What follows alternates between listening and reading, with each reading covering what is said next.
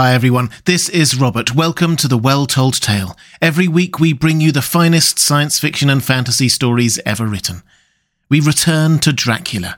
Mina Murray has rushed to the side of her beloved Jonathan Harker as he slowly recovers. But back home, her friend Lucy Westenra's health is worsening.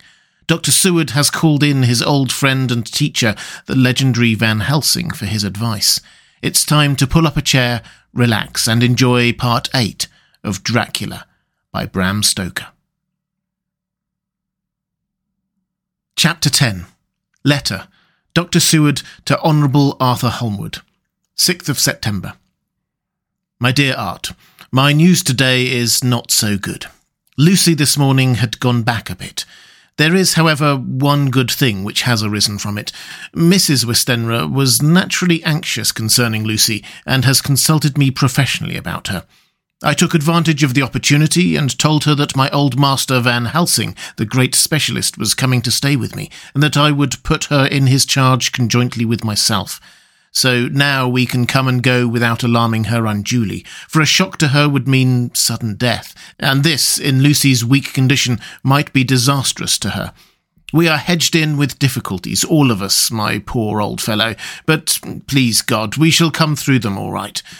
If any need, I shall write, so that if you do not hear from me, take it for granted that I am simply waiting for news. In haste, yours ever, John Seward. Dr. Seward's Diary. 7th of September. The first thing Van Helsing said to me when we met at Liverpool Street was, Have you said anything to our young friend, the lover of her? No, said I. I waited till I had seen you, as I said in my telegram. I wrote him a letter simply telling him that you were coming, as Miss Westenra was not so well, and that I should let him know if need be. Right, my friend, he said. Quite right. Uh, better he not know as yet. Perhaps he shall never know. I pray so. But if it be needed, then he shall know all. And, my good friend John, let me caution you. You deal with the madman. All men are mad in some way or the other, and inasmuch as you deal discreetly with your madmen, so deal with God's madmen too, the rest of the world. You tell not your madmen what you do, nor why you do it. You tell them not what you think. So you shall keep knowledge in its place, where it may rest, where it may gather its kind around it and breed. You and I shall keep as yet what we know here and here. He touched me on the heart and on the forehead, and then touched himself the same way. I have for myself thoughts at the present. Later I shall unfold to you. Why not now? I asked. It may do some good. We may arrive at some decision. He stopped and looked at me and said, my friend John, when the corn is grown, even before it is ripened, when the milk of its mother earth is in him, and the sunshine has not yet begun to paint him with its gold, the husbandman he pull the ear and rub him between his rough hands, and blow away the green chaff, and say to you, Look, he's good corn. He will make good crop when the time comes. I did not see the application and told him so. For reply, he reached over and took my ear in his hand and pulled it playfully, as he used long ago to do at lectures, and said, The good husbandman tell you so then because he knows, but not till then. But you do not find the good husbandman dig up his planted corn to see if he grow. That is for the children who play at husbandry, and not for those who take it as the work of their life. See you now, friend John, I have sown my corn, and nature has her work to do in making it sprout, if he sprout at all. There's some promise, and I wait until the ears begin to swell. He broke off, for he evidently saw that I understood. Then he went on, and very gravely. You were always a careful student, and your casebook was ever more full than the rest. You were only student then, now you are master, and I trust that good habit have not fail. Remember, my friend, that knowledge is stronger than memory, and we should not trust the weaker. Even if you have not kept the good practice, let me tell you that this case of our dear miss is one that may be, mind, I say may be, of such interest to us and others that all the rest may not make him kick the beam, as your people say, then take good note of it. Nothing is too small, I counsel you. Put down in record even your doubts and surmises. Hereafter it may be of interest to you to see how true you guess. We learn from failure, not from success. When I described Lucy's symptoms, the same as before, but infinitely more marked, he looked very grave but said nothing. He took with him a bag in which were many instruments and drugs, the ghastly paraphernalia of our beneficial trade. As he once called in one of his lectures the equipment of a professor of the healing craft. When we were shown in, Mrs. Westenra met us. She was alarmed, but not nearly so much as I expected to find her.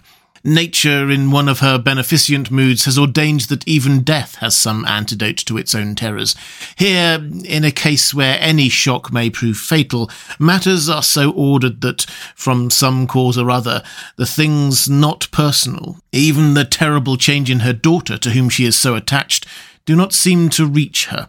It is something like the way Dame Nature gathers round a foreign body an envelope of some insensitive tissue which can protect from evil that which it would otherwise harm by contact. If this be an ordered selfishness, then we should pause before we condemn anyone for the vice of egoism, for there may be deeper roots for its causes than we have knowledge of. I used my knowledge of this phase of spiritual pathology and laid down a rule that she should not be present with Lucy or think of her illness more than was absolutely required. She assented readily, so readily that I saw again the hand of nature fighting for life. Van Helsing and I were shown up to Lucy's room. If I was shocked when I saw her yesterday, I was horrified when I saw her today. She was ghastly, chalkily pale. The red seemed to have gone even from her lips and gums, and the bones of her face stood out prominently. Her breathing was painful to see or hear. Van Helsing's face grew set as marble, and his eyebrows converged till they almost touched over his nose. Lucy lay motionless and did not seem to have the strength to speak, so for a while we were all silent. Then Van Helsing beckoned to me and we went gently out of the room. The instant we had closed the door, he stepped quickly along the passage to the next door, which was open. Then he pulled me in with him quickly and closed the door. My God, he said. This is dreadful. There is no time to be lost. She will die for sheer want of blood to keep the heart's action as it should be. There must be a transfusion of blood at once. Is it you or me? I am younger and stronger, Professor. It must be me. Then get ready at once. I will bring up my bag. I am prepared. I went downstairs with him, and as we were going, there was a knock at the hall door. When we reached the hall, the maid had just opened the door, and Arthur was stepping quickly in. He rushed up to me, saying in an eager whisper, Jack, I was so anxious. I read between the lines of your letter and have been in agony. The dad was better, so I ran down here to see for myself. Is that not gentleman Dr. Van Helsing? I am so thankful to you, sir, for coming. When first the professor's eye had lit upon him, he had been angry at his interruption at such a time, but now, as he took in his stalwart proportions and recognized the strong young manhood which seems to emanate from him, his eyes gleamed. Without a pause, he said to him gravely as he held out his hand, Sir, you have come in time. You are the lover of our dear miss. She is bad, very, very bad. Nay, my child, do not go like that for he suddenly grew pale and sat down in a chair, almost fainting. You are to help her. You can do more than any that live, and your courage is your best help. What can I do? asked Arthur hoarsely. Uh, tell me, uh, and I shall do it. My life is hers, and I would give the last drop of blood in my body for her. The professor has a strongly humorous side, and I could, from old knowledge, detect a trace of its origin in his answer. My young sir, I do not ask so much as that, not the last. What shall I do? There was fire in his eyes, and his open nostril quivered with intent. Van Helsing slapped him on the shoulder. Come, he said, you are a man, and a man is what we want. You are better than me, better than my friend John. Arthur looked bewildered, and the professor went on by explaining in a kindly way. Young Miss is bad, very bad. She wants blood, and blood she must have or die. My friend John and I have consulted, and we are about to perform what we call a transfusion of blood, to transfer from full veins of one to the empty veins which pined for him. John was to give his blood, as he is the more young and strong than me. Here Arthur took my hand and wrung it hard in silence. But now you are here, you are more good than us, old or young, who toil much in the world of thought. Our nerves are not so calm, and our blood not so bright than yours.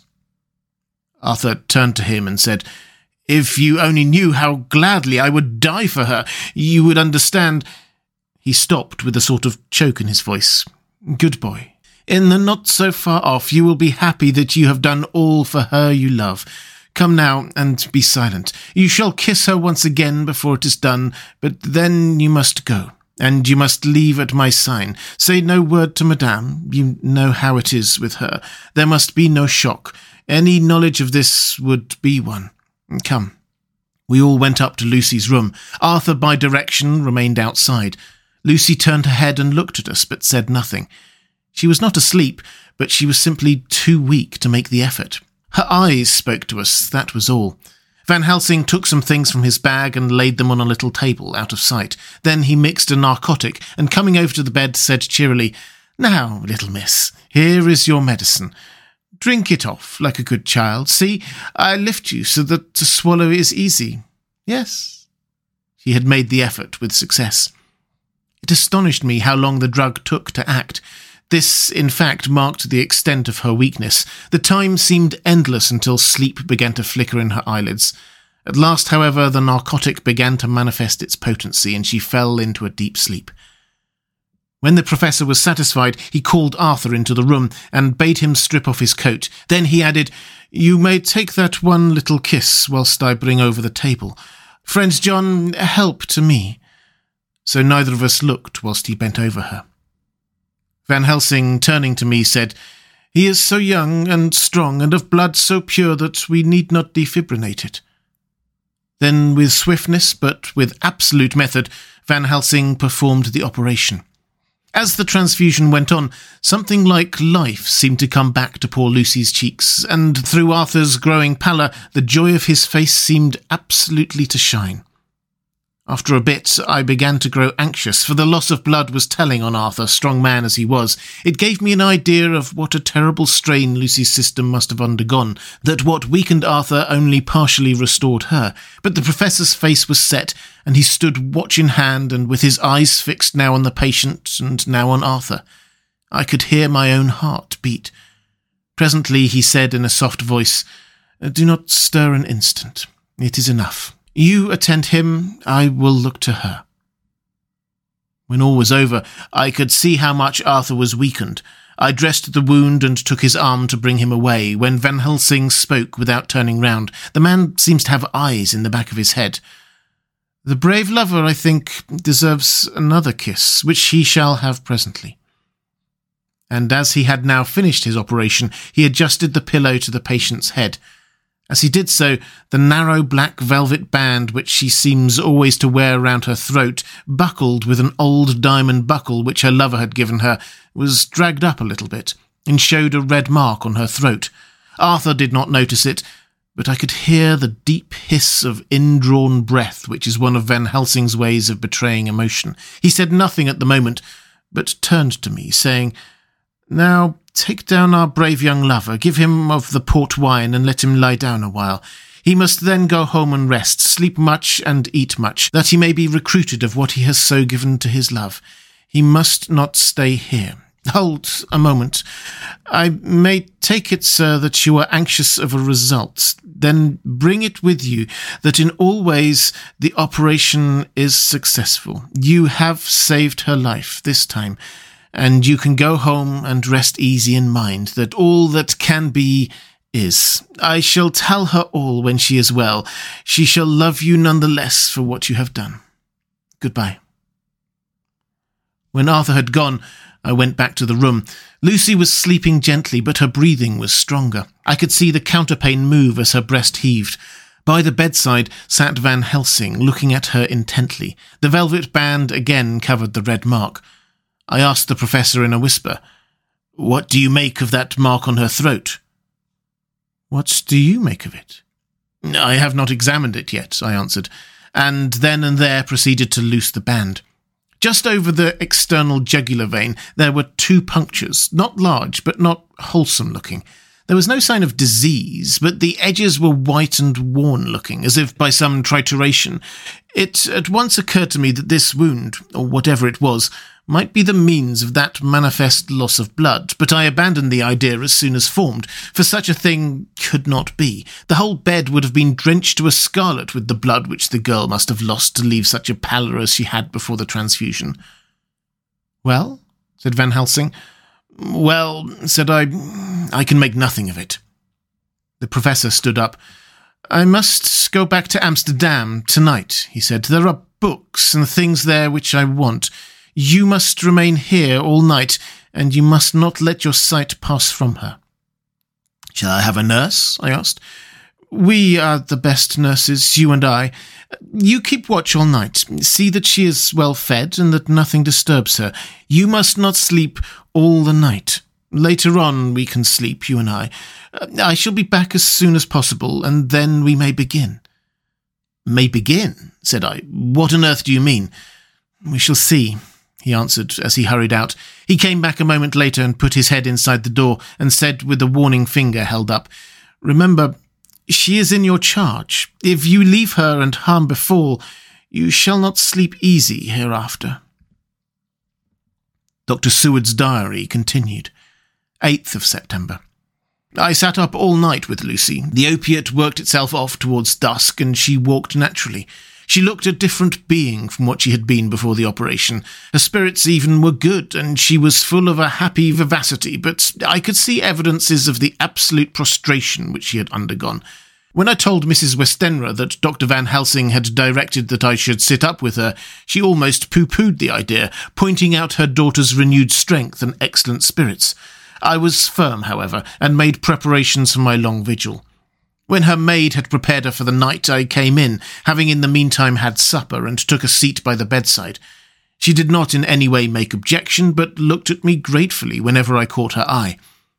After a long spell, she seemed sinking off to sleep, but with an effort seemed to pull herself together and shook it off. This was repeated several times, with greater effort and with shorter pauses as the time moved on. It was apparent that she did not want to sleep. So I tackled the subject at once. You do not want to go to sleep? No, I'm afraid. Afraid to go to sleep? Why so? It is the boon we all crave for. Ah, uh, not if you were like me. If sleep was to you a presage of horror. A presage of horror? What on earth do you mean? I don't know. Oh, I don't know. And that is what is so terrible. All this weakness comes to me in sleep until I dread the very thought. But, my dear girl, you may sleep tonight.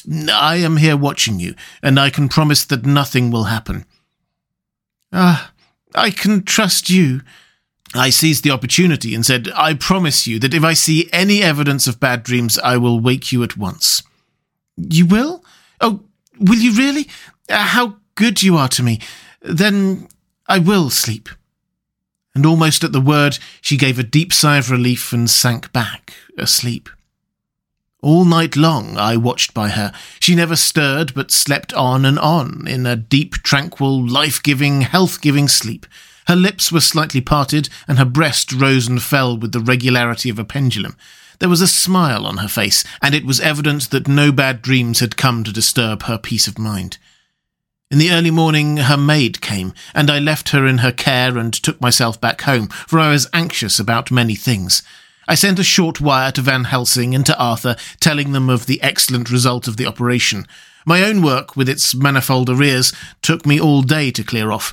It was dark when I was able to inquire about my zoophagous patient. The report was good. He had been quiet for the past day and night.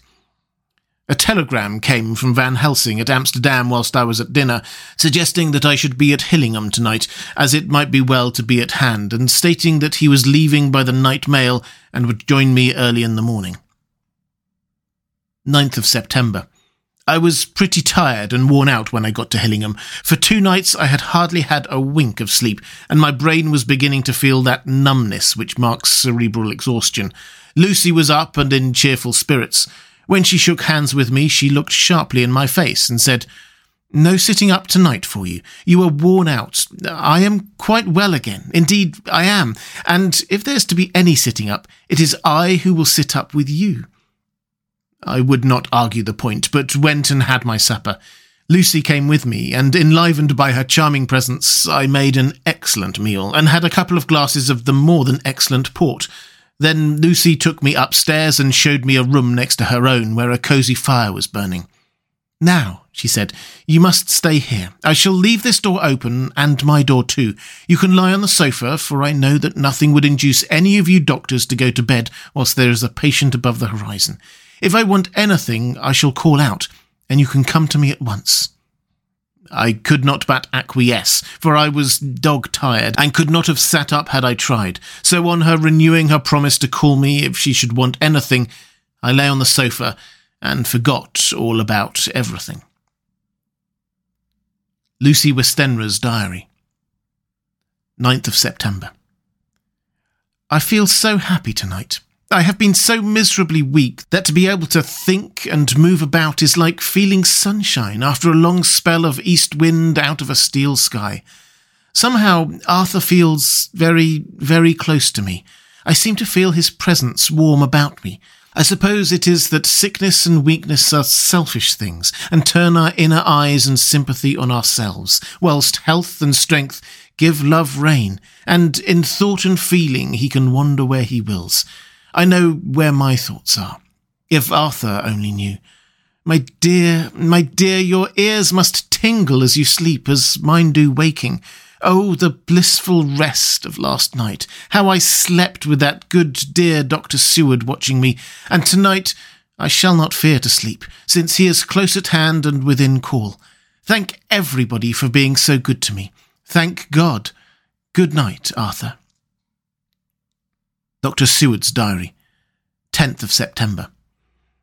I was conscious of the professor's hand on my head and started awake all in a second. That is one of the things that we learn in an asylum, at any rate. And how is our patient? Well, when I left her, or rather when she left me, I answered. Come, let us see, he said, and together we went into the room. The blind was down, and I went over to raise it gently, whilst Van Helsing stepped with his soft cat-like tread over to her bed. As I raised the blind and the morning sunlight flooded the room, I heard the professor's low hiss of inspiration, and knowing its rarity, a deadly fear shot through my heart. As I passed over, he moved back, and his exclamation of horror, Gott in Himmel, needed no enforcement from his agonized face. He raised his hand and pointed to the bed, and his iron face was drawn and ashen white. I felt my knees begin to tremble. There on the bed, seemingly in a swoon, lay poor Lucy, more horribly white and wan looking than ever. Even the lips were white, and the gums seemed to have shrunken back from the teeth, as we sometimes see in a corpse after a prolonged illness. Van Helsing raised his foot to stamp in anger, but the instinct of his life and all the long years of habit stood to him, and he put it down again softly. Quick, he said, bring the brandy. I flew to the dining room and returned with the decanter. He wetted the poor white lips with it, and together we rubbed palm and wrist and heart. He felt her heart, and after a few moments of agonized suspense, said, It is not too late. It beats, though but feebly. All our work is undone. We must begin anew. There is no young Arthur here now. I have to call on you yourself this time, friend John. As he spoke, he was dipping into his bag and producing the instruments for transfusion. I had taken off my coat and rolled up my shirt sleeve. There was no possibility of an opiate just at present, and no need of one, and so, without a moment's delay, we began the operation. After a time, it did not seem a short time either, for the draining away of one's blood, no matter how willingly it be given, is a terrible feeling. Van Helsing held up a warning figure.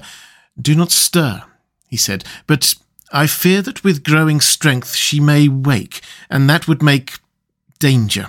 Oh, so much danger. But I shall precaution take. I shall give a hypodermic injection of morphia. He proceeded then swiftly and deftly to carry out his intent. The effect on Lucy was not bad, for the faint seemed to merge subtly into the narcotic sleep. It was with a feeling of personal pride that I could see a faint tinge of colour steal back into the pallid cheeks and lips.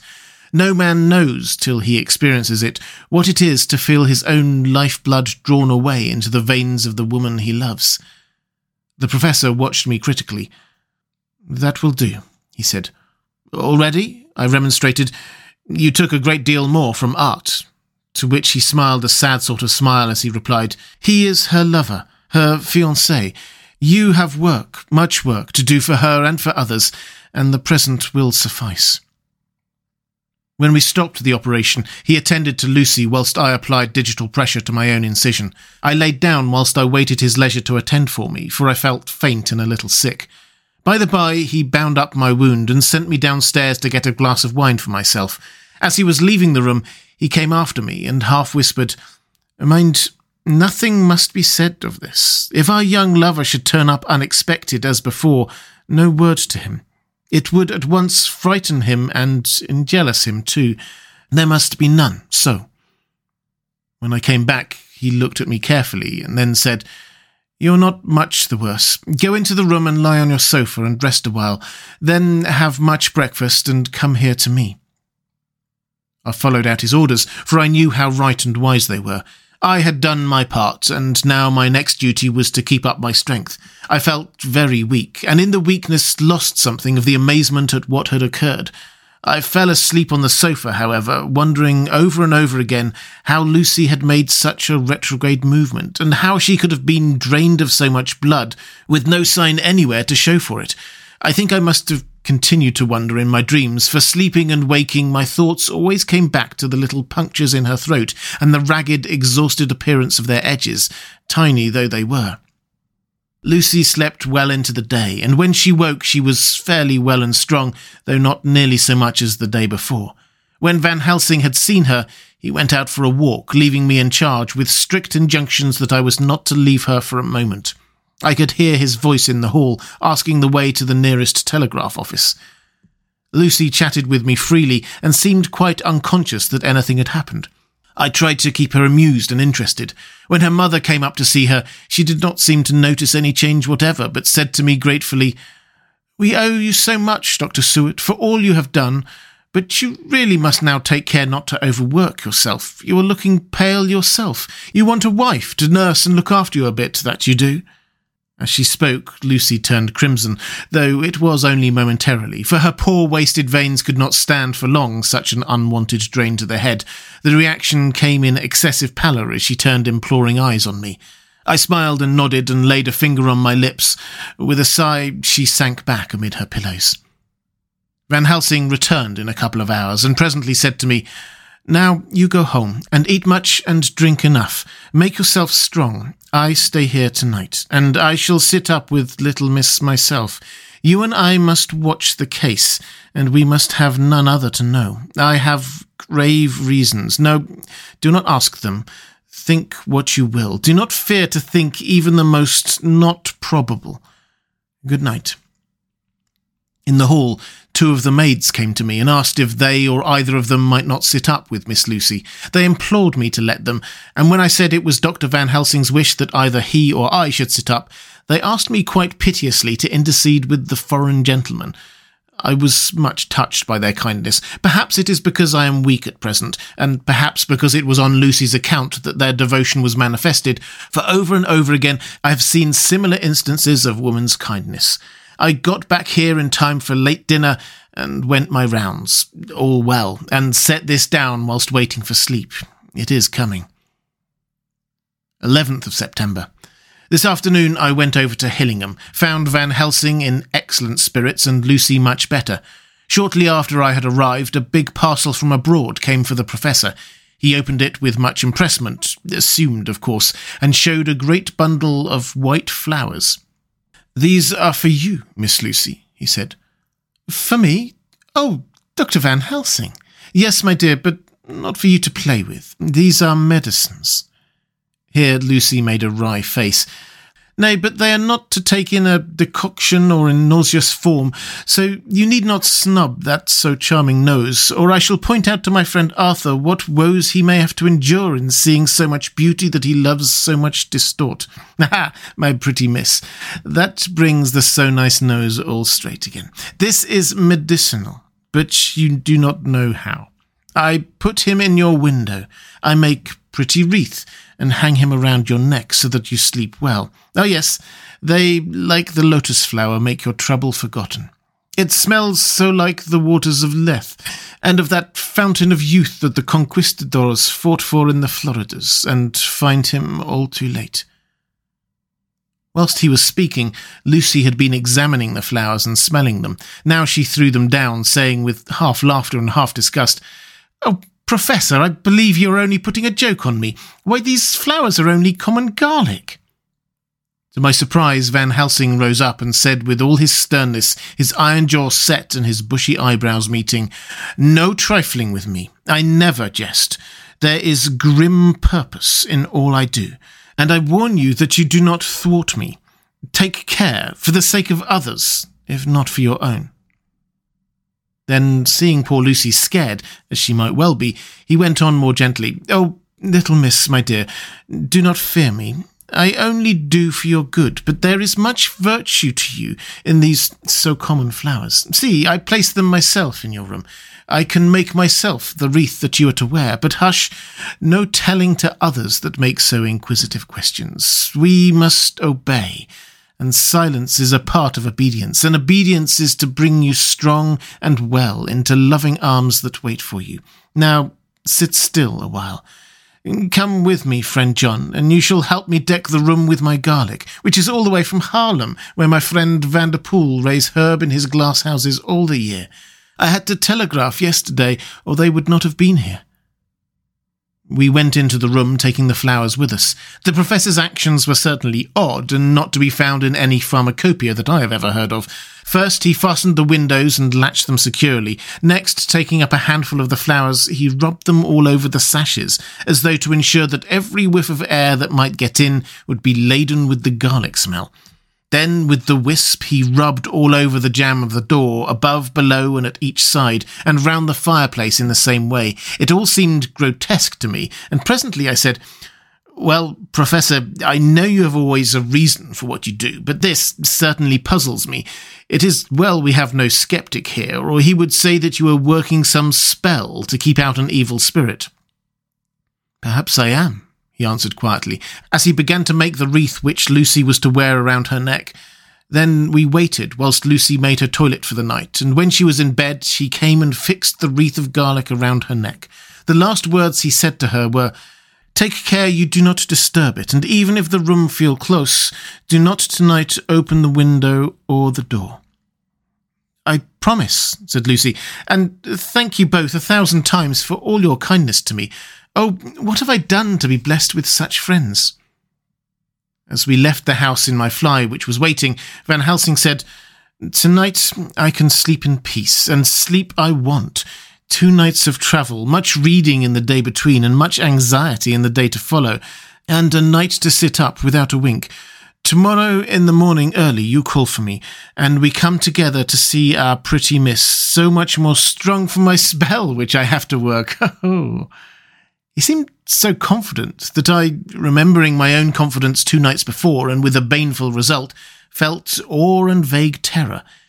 It must have been my weakness that made me hesitate to tell it to my friend, but I felt it all the more, like unshed tears.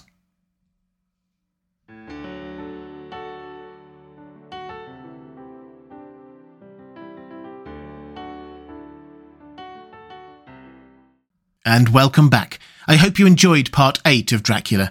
If you would like to support The Well Told Tale, the best way to do that is on Patreon at patreon.com slash The Well Told Tale. There's a link in the description. I'll be back next time with part 9. I hope you can join me.